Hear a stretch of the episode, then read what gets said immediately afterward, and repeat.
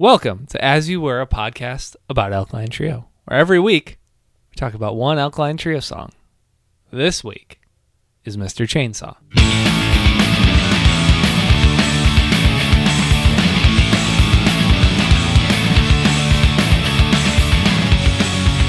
His name is David Anthony, and he is the intern at As You Were, a podcast about Alkaline Trio. I'm Tim Crisp, your host, a person that talks normally uh, with inflections that, no, no, I'm doing the thing. Ah. Look at what you've done. Look at what you've done. Hey, welcome to As You Were, a podcast about Alkaline Trio. Hey, I'm here with my friend David Anthony. My name is Tim Crisp. AKA Senior Chainsaw. Senior Chainsaw. I'm here with Monsieur Chainsaw. Chainsaw. And, um, hey, we're here to talk about an Alkaline Trio song. I, I can't believe we're here to do that. It's Never done it before. Never, never done it before, and this will probably be the last time that we do it. Yeah, I can't imagine why we would keep going. Not true. I hope this never ends. Well, we have a hard cutoff eventually. Well, I my hope is that they decide to make a rock opera Ooh. in 2019 just so that we can keep going. Are you familiar with the band Therion? No. they recently they're a terrible band Uh-huh. metal band like Yeah. power metal band they just released a three hour rock opera that is apparently unlistenable uh, i heard like half of one song Yeah. and it's probably one of the worst things i've ever heard which puts a lot of my critiques of any other band into perspective Yeah.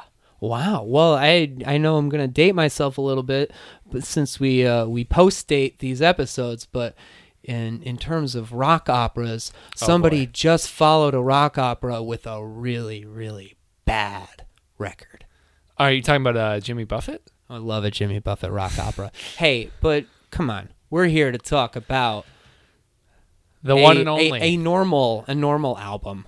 yeah I, I mean who would have thought who would have thought such a thing So we're here to talk about Mr. Chainsaw, which is the second track on the Alkaline Trio's uh, debut for Vagrant Records, their third LP from Here to Infirmary. Mm-hmm. released in april 2001 April of 2001. Sounds right to me. We'll go with it.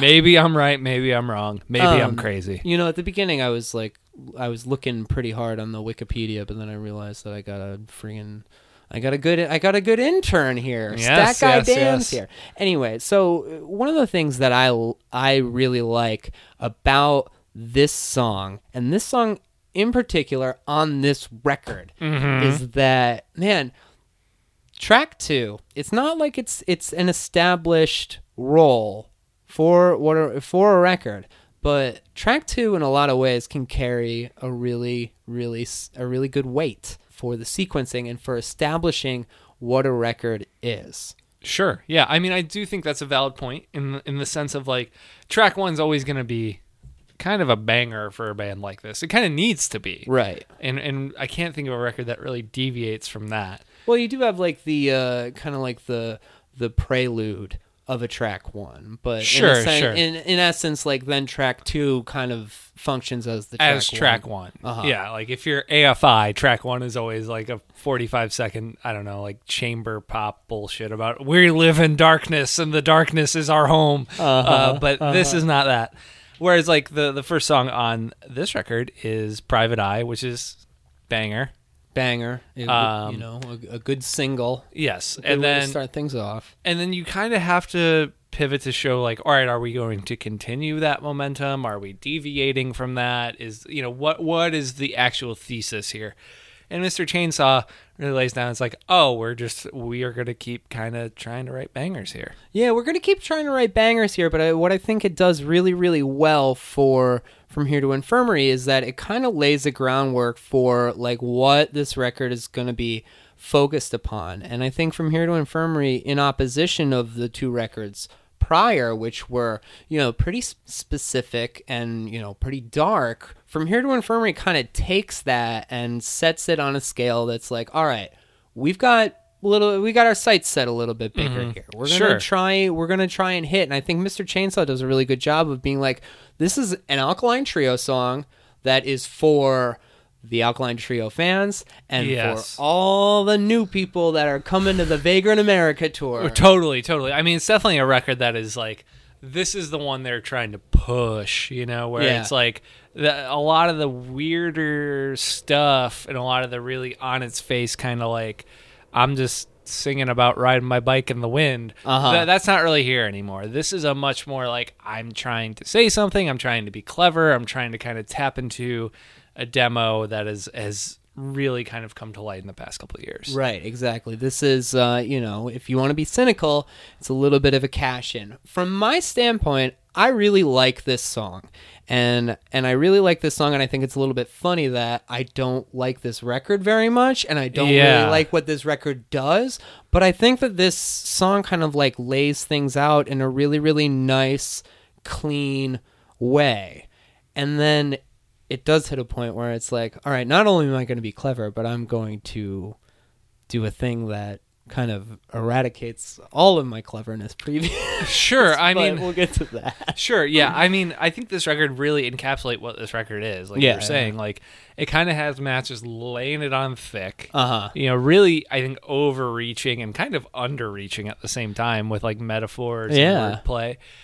But the song itself, like at its core, is like pretty fun. It's a really really fun song. I You know, think. when, when I was 11 years old, I loved the shit out of this song Uh-huh. because it was just super fun and it's kind of just like a pileup of words and ideas and thoughts. And I think Matt's delivery is really good. Yeah. Um, now I think it's a little easier to be like, what what is any of this about? But Uh-huh. but you know, it's like who is Mr. Chainsaw? Why is this the name of the song? This is about writing song. Like, what are we? Where are we in time Right. and space? Uh huh. Well, I guess it's interesting, and you know, we can go back to to what you did like about it. But this is maybe one of the first times that you've been on the side that I'm usually on. where Yeah. I'm like you're. We're having the Armageddon kind of debate We right are. now, where I like this song and I like what it does, and I sort of like the uh, the scope that it has to it.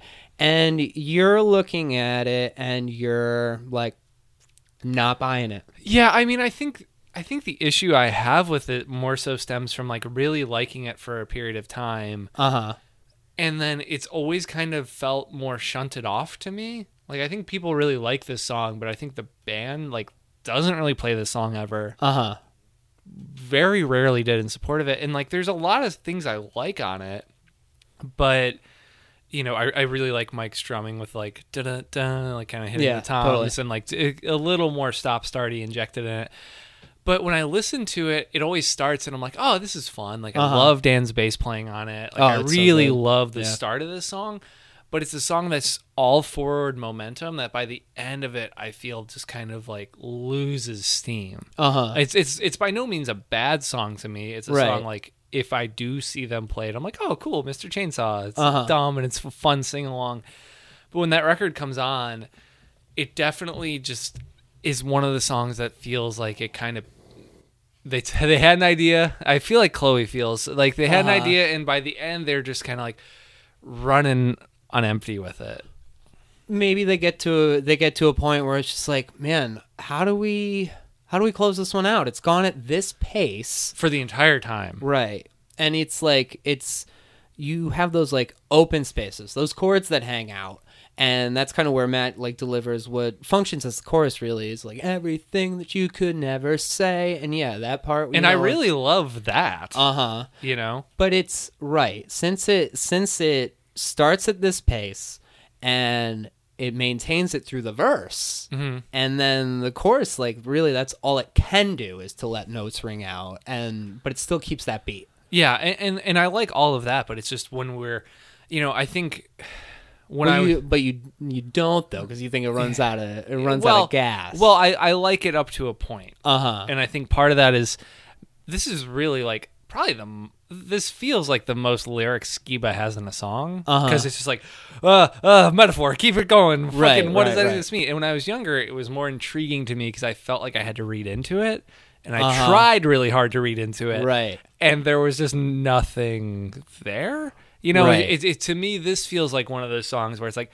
uh, you know, the hammer and two nails to your eardrums, and just like all these like very like graphic type metaphors, but they don't really mean much to me. Right. And by the end, when he's just like, "Ah, fuck it, we're just singing about growing up," and it's just kind of like, dude, Yeah. like right. if if he would have Uh-huh. committed a little bit more, I think I would be more forgiving of it. Uh huh. Well, let's talk about that part because I feel like it's just gonna hang over. It's it's really it's really dumb. Yeah. That he does that, and I, it's like it's looking back on it with sort of the lens that you have of just being like, I love this song when I was younger. Now I don't. Like this is the reason that you don't is because Mm-hmm. Yeah, that's why. does- he just spells it out in a way that's like the I feel like the idea of doing that is to kind of kind of flip the bird a little bit to just be like, yeah, you see what I'm doing here? Like I don't really care. Not not I don't really care, but it's just like it's like all right, well, I'm gonna be a little bit meta here. I'm gonna point out the uh, the the structure. I'm gonna like kind of put the idea of of song like out there and like and poke at it a little bit. And it's like, yeah, like okay, we get it. We get irony and we understand like we understand like meta listening and meta watching and all that. Like you're not really pointing out anything that that's that's that clever Totally. by saying, in case you're wondering, I'm singing growing. Yeah, and it's funny that we are on the opposite sides of this, especially with a song like Armageddon, where I like his use of that with like I wrote the words to the song on the back of a photograph behind Right. back because that's literally what the back of a photograph is. Uh-huh. You know, like I kind of like that because I'm like, oh, that's like a more interesting observation to me, and I I like it when bands really approach the process of being a band. Wait a minute. Behind your back, like the back of the photograph. Yeah. Whoa. Um, but with this one, I feel like, you know, he's kind of talking about e- even some of these thinly veiled metaphors are like kind of about writing, being in a band, trying to do the thing, whatever. Yeah, yeah, yeah. And then at the end of this, have you spelled out, like I like. There's days where I think it's kind of clever to just be like, you're not gonna like in case you don't know what the fuck we're saying. I'm just gonna tell you, Right. Because you're dumb or Well, whatever, Right, yeah, yeah. It does have like it does have a nice melodic line to it. Mm-hmm. It fits with the guitar part. I remember being young and hearing it and liking the first half of it, but then the we're singing when Dan comes in, that's when I was like, "Come on, that's not cool." I mean, there's also know, that part of it right. too. You know, I I think it happened. I respect that they committed to it sure. but I guess it's interesting to me to to look at to look at the the problems that you have with it with the wordplay and finding it to be so empty. And like you said it works for you sometimes. Yeah. and it's not working for you this time. Yeah. and for me it works this time. And i can i guess i can't really explain why in I mean- particular because there's there is a little bit of emptiness to it. And when you when you look at this song what it is really it's it's it's line after line that's really the only commitment that each line has is to follow the one that came before it it's Sure. not necessarily about a thing although there is a little bit of a story going on in here i feel like he's he's Yeah. kind of taking pieces of different people and portraying it as one. I mean, this definitely of all the songs on the record, and really feels the most like Matt had a notebook full of phrases he liked, Yeah. and just kind of strung them together in verses that were vaguely coherent. Yeah. And to me, it al- has always felt like patient zero of the thing I would grow to really dislike right. in the later period of just uh-huh. committing to a premise that is just bad Yeah, and just laying it on so thick that I'm like, oh my, just like for the love of God, stop. Uh-huh. And again, I don't really feel that with this one. There are sometimes I still really like it, but when I listen through to that record, it also really stands out com- in comparison to Dan's songs, which I think all have something to say, even if it's not the most. even if it's not him at its best in certain right. uh, examples. So I don't know. I think the best Matt. I think the the great Matt songs on this record just feel so much higher to me than this one does. I guess that this is kind of one that I don't love this record, and maybe maybe it's that that makes this one a little bit easier for Hmm. me. You know, May, maybe it's the fact that we're we're both kind of in agreement on uh, from here to infirmary. You just buy in at a certain point, Yeah. and you know we're both aware of why the other one doesn't like Yeah, you know yeah. and we're, we're and we're both kind of kind of aware of like the the willingness that that we have to in certain instances accept Yeah, yeah. I was thinking about a song today that uh, is from the later period that I really, really love, and I think lyrically doesn't make any sense. And Uh-huh. like, I, I, it's just one of those things where it's like I'm willing to forgive it because I think it establishes a mood and does it well, and I do think Mr. Chainsaw does that to a point, but. Yeah, it's it's not clever in the way of I'm trying to think of another song by a different artist who who sings about writing a song, and I Uh-huh. think you could talk about like maybe Bruce Springsteen doing like Dancing in the Dark, which Right. is like very much about the process of trying to write a hit. uh-huh And I fucking love that song. yeah Whereas this one, you know, it's it, Dancing in the Dark. It it's a little more opaque. Right. Where I think there are people who have no idea that's what that's about. uh-huh Um, oh yeah totally You know, whereas this, like, there's no idea. Like, I don't know how you wouldn't understand this is what this is about. right i mean that's an interesting way to put it. I mean like uh, like everything else in my life i go to the replacements immediately and the replacements did a really good job Is that Paul Uh, Westerfield? it's uh it's Paul Westerberg. Ah, um the replacements always throw a track into every record that's about the band yeah. and and it's it's an interesting you know point when you watch the ascent of that band where you get to a record like let it be where they are clearly um you know critical darlings right now and it's their last record before they would sign to Warner Brothers and they have a song called We're Coming Out where the whole thing is one more chance to get it all wrong.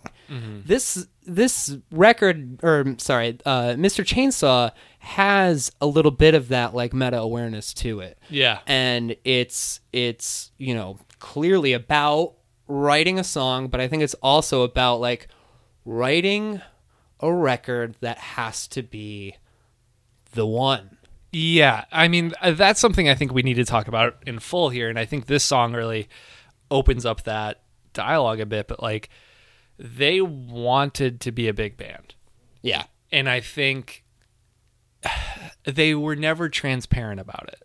uh-huh You know, I think it was always behind closed doors. They wanted to be a big band, but on the uh, the front facing level, they wanted to be the cool band. right And those things are very hard to achieve. And now I know that sounds like speculation, uh-huh but there is an article that ran in a uh, great zine called Punk Planet um, about Vagrant Records called How to Ruin Everything. And this came out in 2002, this article. And the writers, Trevor Kelley and Kyle Ryan, spent like some like nine or 10 months working on it, writing about and, and really researching what was happening at Vagrant or Vagrant, however you want to say it, at the time. All the bands that they were signing Get Up Kids, Dashboard Confessional, Hey Mercedes, Face to Face, saves the day. Saves the day No Motiv like uh, and just really exploring the dichotomy between the two ends of the label. Uh-huh. And how it was an indie yes but they were really going for broke. You mentioned the vagrant america tour Right. earlier. Mm-hmm. And you know it was in that article they really drill into the numbers these bands were selling. And they talk about pretty frankly you know a lot of drama that was happening with the alkaline trio at the time. But beyond that the fact that like they were in meetings with rich egan who owned vagrant and was also their manager at the time. Right. And rich egan had managed the get up kids yes which is the first big signing really for Vagrant. Yeah. Vagrant like moves from being like a comp heavy label. Yes. And then they sign the Get Up Kids. they put out something to write home about, and then they champion the fuck out of that record. and it explodes. You know, like that record and that scene Uh-huh. is doing pretty well. Yeah. You know, so by virtue of signing to Vagrant, like Alkaline Trio, like is doing what I think is a smart move. Like they were selling a good amount of records at the time. I think in that article they say that by you know whenever they were reporting it, but by the time it runs in 2002, those first two albums had sold 30,000 copies on Asian Man, which didn't was not a huge label. Like that's a lot of records. Right.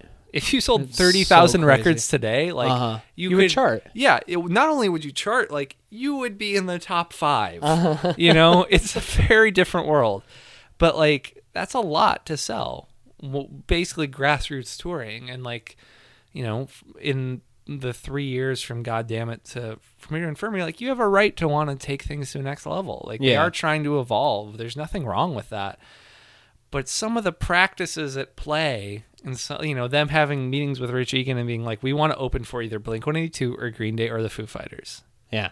And not only did they open for Blink 182 eventually Matt joins Blink 182 so it's like a weird it's a weird thought experiment of like would Dan have joined the Foo Fighters at a certain point if they did that like who right. knows Uh, yeah, it's wild. It's funny that you mentioned that too because I think when after the uh, Pop Disaster tour, little Yes. sidebar, but uh, Green Day came out of that really talking shit on Blink 182, and I remember Mike Yeah. Dirnt being like, you know what, this band is given everything, and they've had some of the best bands in the world, like the Alkaline Trio, open for them, and I just thought of that. And i think that's a that's a very funny thing because that, that that's the time when green day too is like this is before american idiot. They're on the outs and they're like no fuck these guys. Well, it's funny you bring that up because yeah, like Alkaline Trio was beloved by like the biggest pop punk bands at the time.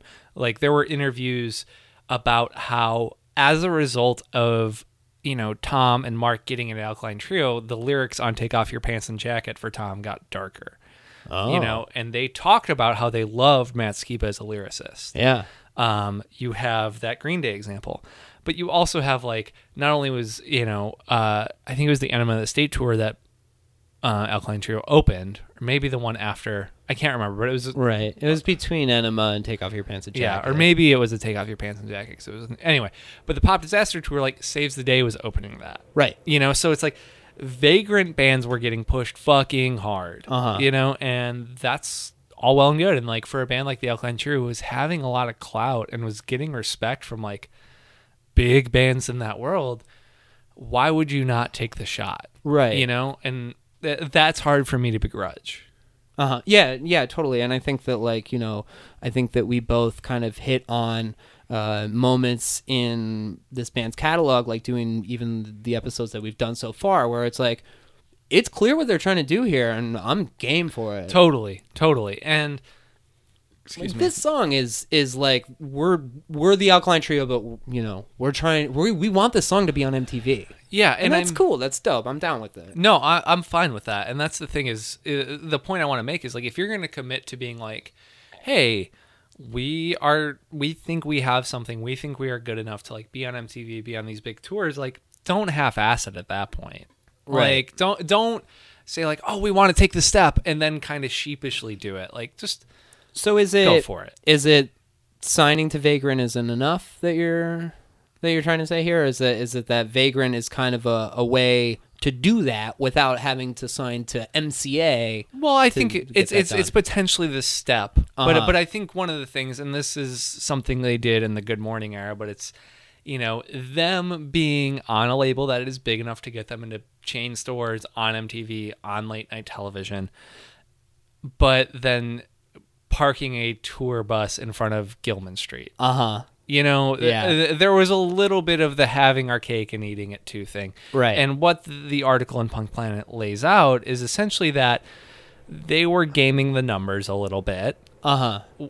Vagrant. Vagrant They. was. Pronouns, pal. Yeah. Well, I mean, to be fair, The Alkaline Trio is is probably aware of this to maybe the full extent. yeah, you know, I mean, they're being pushed by their label-headed manager Uh-huh. to play in-store performances at places that where the sales are weighted, so buying a copy is more than one copy sold. Right. And then at their show that night, those stores would be there to sell the record to kids. Uh huh. You know, so they're they're So what you're what you're referring to, Let's like spell it out a little bit more, is that Vagrant is essentially like playing the SoundScan system to make it so that it seems as though by the the kind of backwards way that SoundScan actually reports, which isn't exactly one to one, yes. um, it effectively it's making it look like the Alkaline Trio is selling more records than they are. Totally. And that's something that people still do today in different ways with playlists and streams and all this shit. And to me, reading that in Punk Planet, it's clearly meant as an indictment of them. Uh huh. But it's kind of hard for me to hate them for it because, like I said, if you're going to commit to being on Vagrant and you have Dashboard Confessional and the Get Up Kids and Saves the Day and all these bands really Yeah. kind of on the precipice of exploding, some Uh-huh. of them already big. Are you going to sign and then all of a sudden be like, actually, Yeah. well, you know, Right. like, and they're young. Like these dudes are early 20s. Uh huh.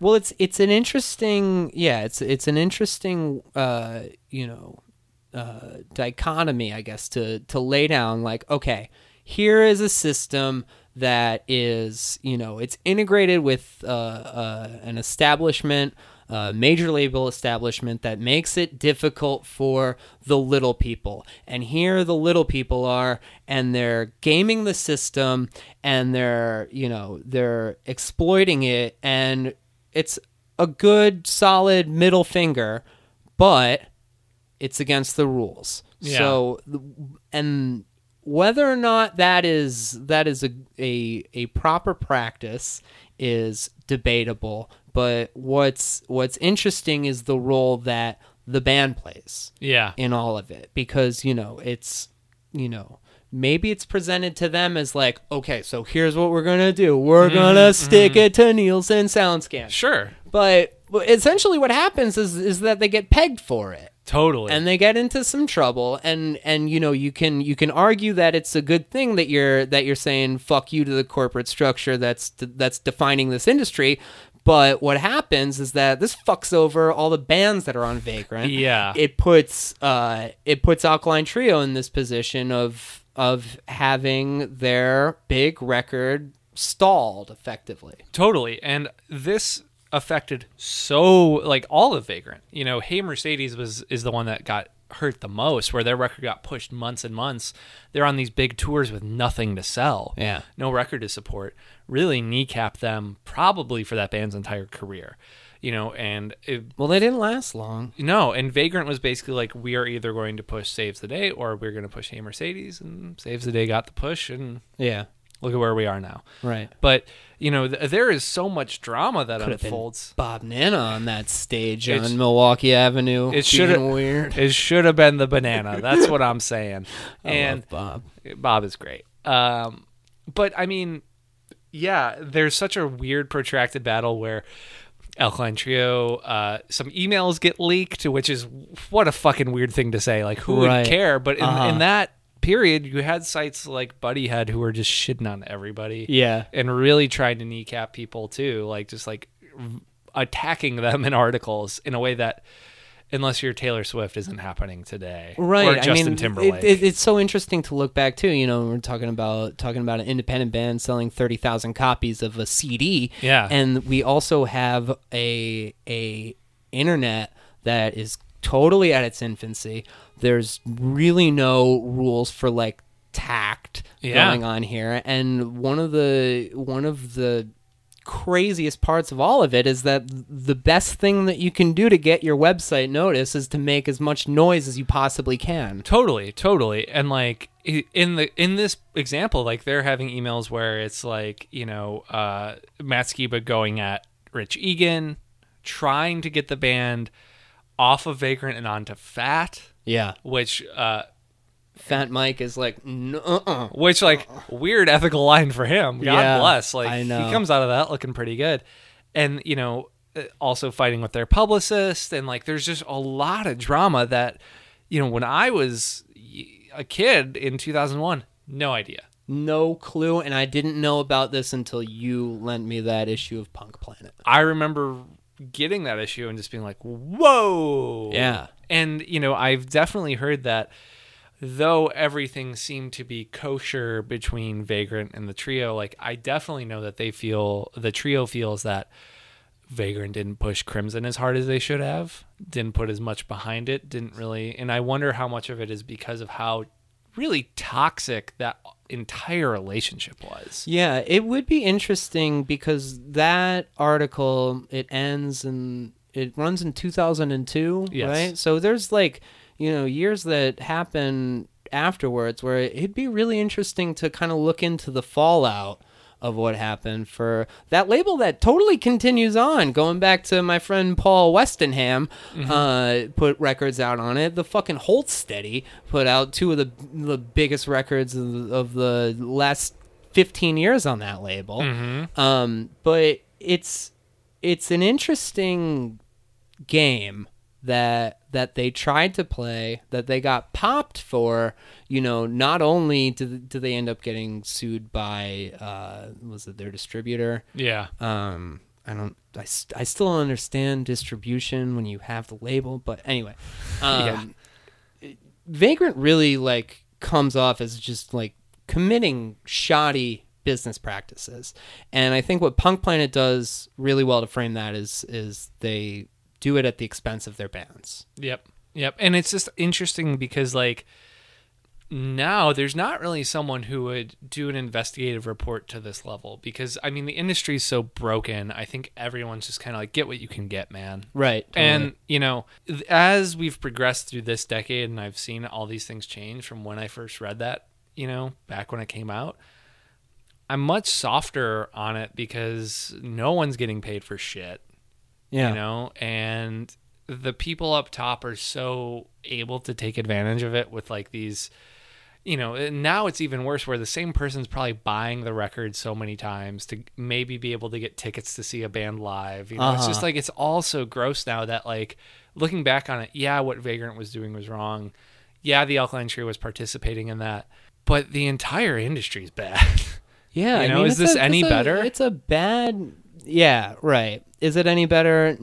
No. I mean, that guy's that guy comes off as kind of a sleaze, but you kind of have to be a sleaze. if you're Right? yeah and you know it's it's he was able to really create something that i think now is looked back purely with rose colored shades of like wow like early 2000s vagrant was incredible Yeah.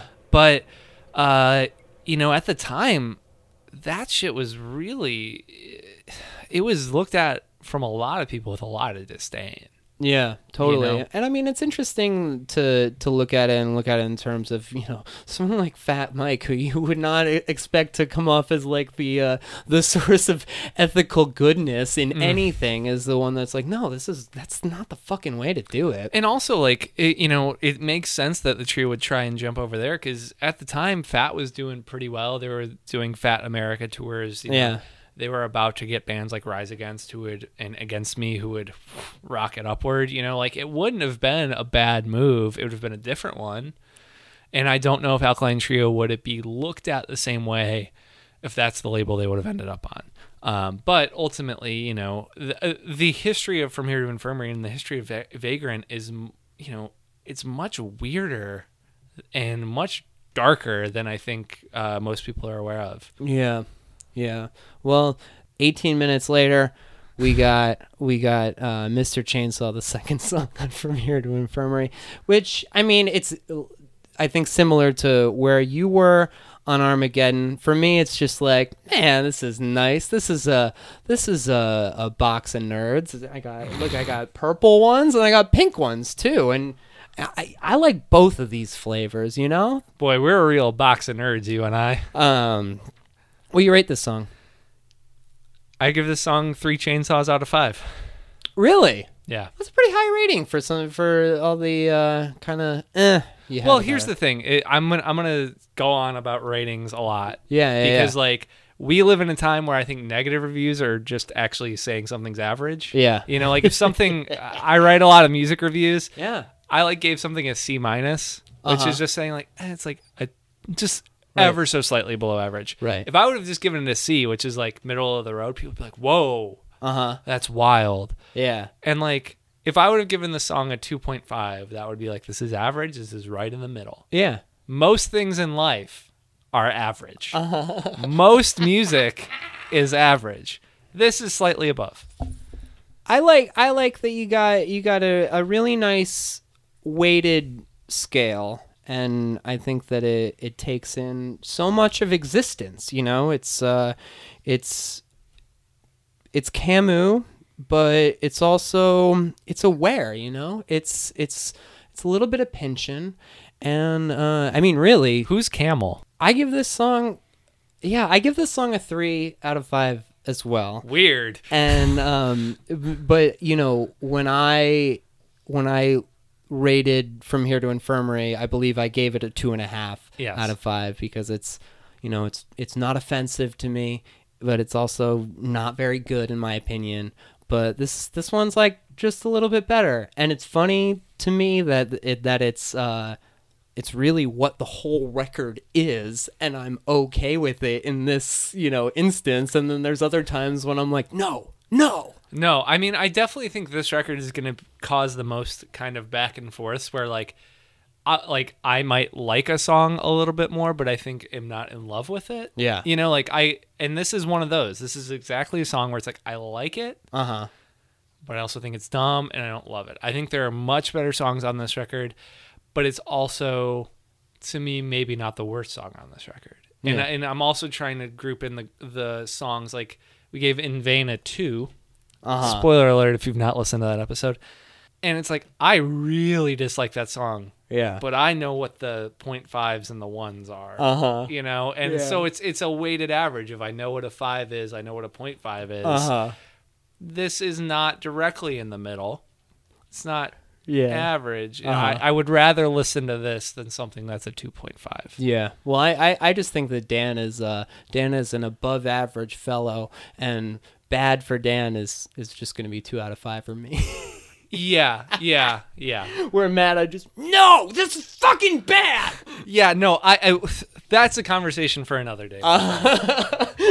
but I, I do love I do love like that, that every Matt song that we've talked about whether whether we like it or not we talk about how m- bad Matt songs can be and here's the here's the thing. Here's I'm I'm gonna uh you might want to bleep this out. Here's the fucked up part, Uh-huh. Tim. Is you've not even heard what I consider to be the worst Matt songs yet. And when we get there, I don't know if you're prepared for what's gonna come out of me. well hey it could happen next week Maybe it will. and I invite you to join us next week and and subscribe to to the podcast on iTunes and you know tell friends about it. Um, we are on Twitter. I'm at Better Yet Pod. He is at DB Anthony. Hit us up. Uh, it's been such a joy to just get these Truly. random notifications from people who are just like, dude, you're right. That song is bad. Also, Tim, you sound cool. Do you want to hang out? Um, you know, that's that's enli- that, that enlivens me up. But it's it's it's nice hearing from you. It's nice uh, to find out that the show is getting out there and that people are enjoying it. They're enjoying the the trips down memory lane and the hot takes and the information and just the bond of friendship that happens throughout. Um, which you know I'm, I'm joking a little bit but also the whole reason that we do this thing is because we like hanging out with each other and it's a good excuse for us to to to talk shit and to hang out every week. So um you know it's it's a total joy and it's it's it's awesome that y'all are enjoying it and uh you know we we we hope to to continue on and to continue the conversation. Found out yesterday that you were david david I took a blowtorch to both of my lungs a long, long time ago. And every step that I could take, each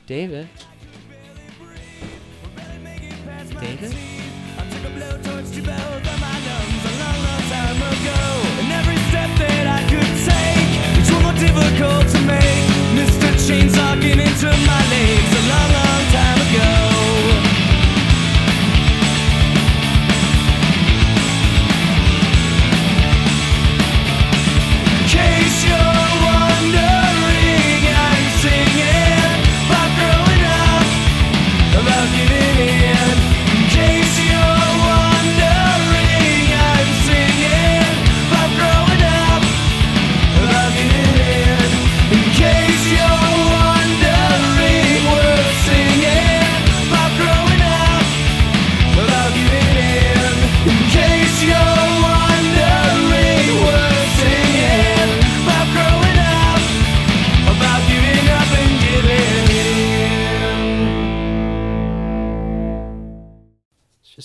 Chloe.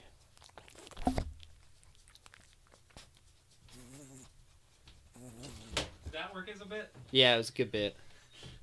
I also forgot to mention one thing I really wanted to say in this episode, but it's such a throwaway thing, which is that there was like a live version of the song they released for like a blood pla- blood pact exclusive, Uh huh. and like Matt trips over one of the lines, the line I just Yeah. acted out, and he like stumbles over the leaving part, and afterwards he's like he's doing banter. He's like, he's like, yeah, I just realized that uh that line is I found out yesterday that you are leaving, and Lee Ving is the singer from Fear. So when I said that, I just got really confused, and it's very funny. That would be crazy if I found out that you were leaving. That's a great uh, Saturday Night Live performance. Yeah, it is.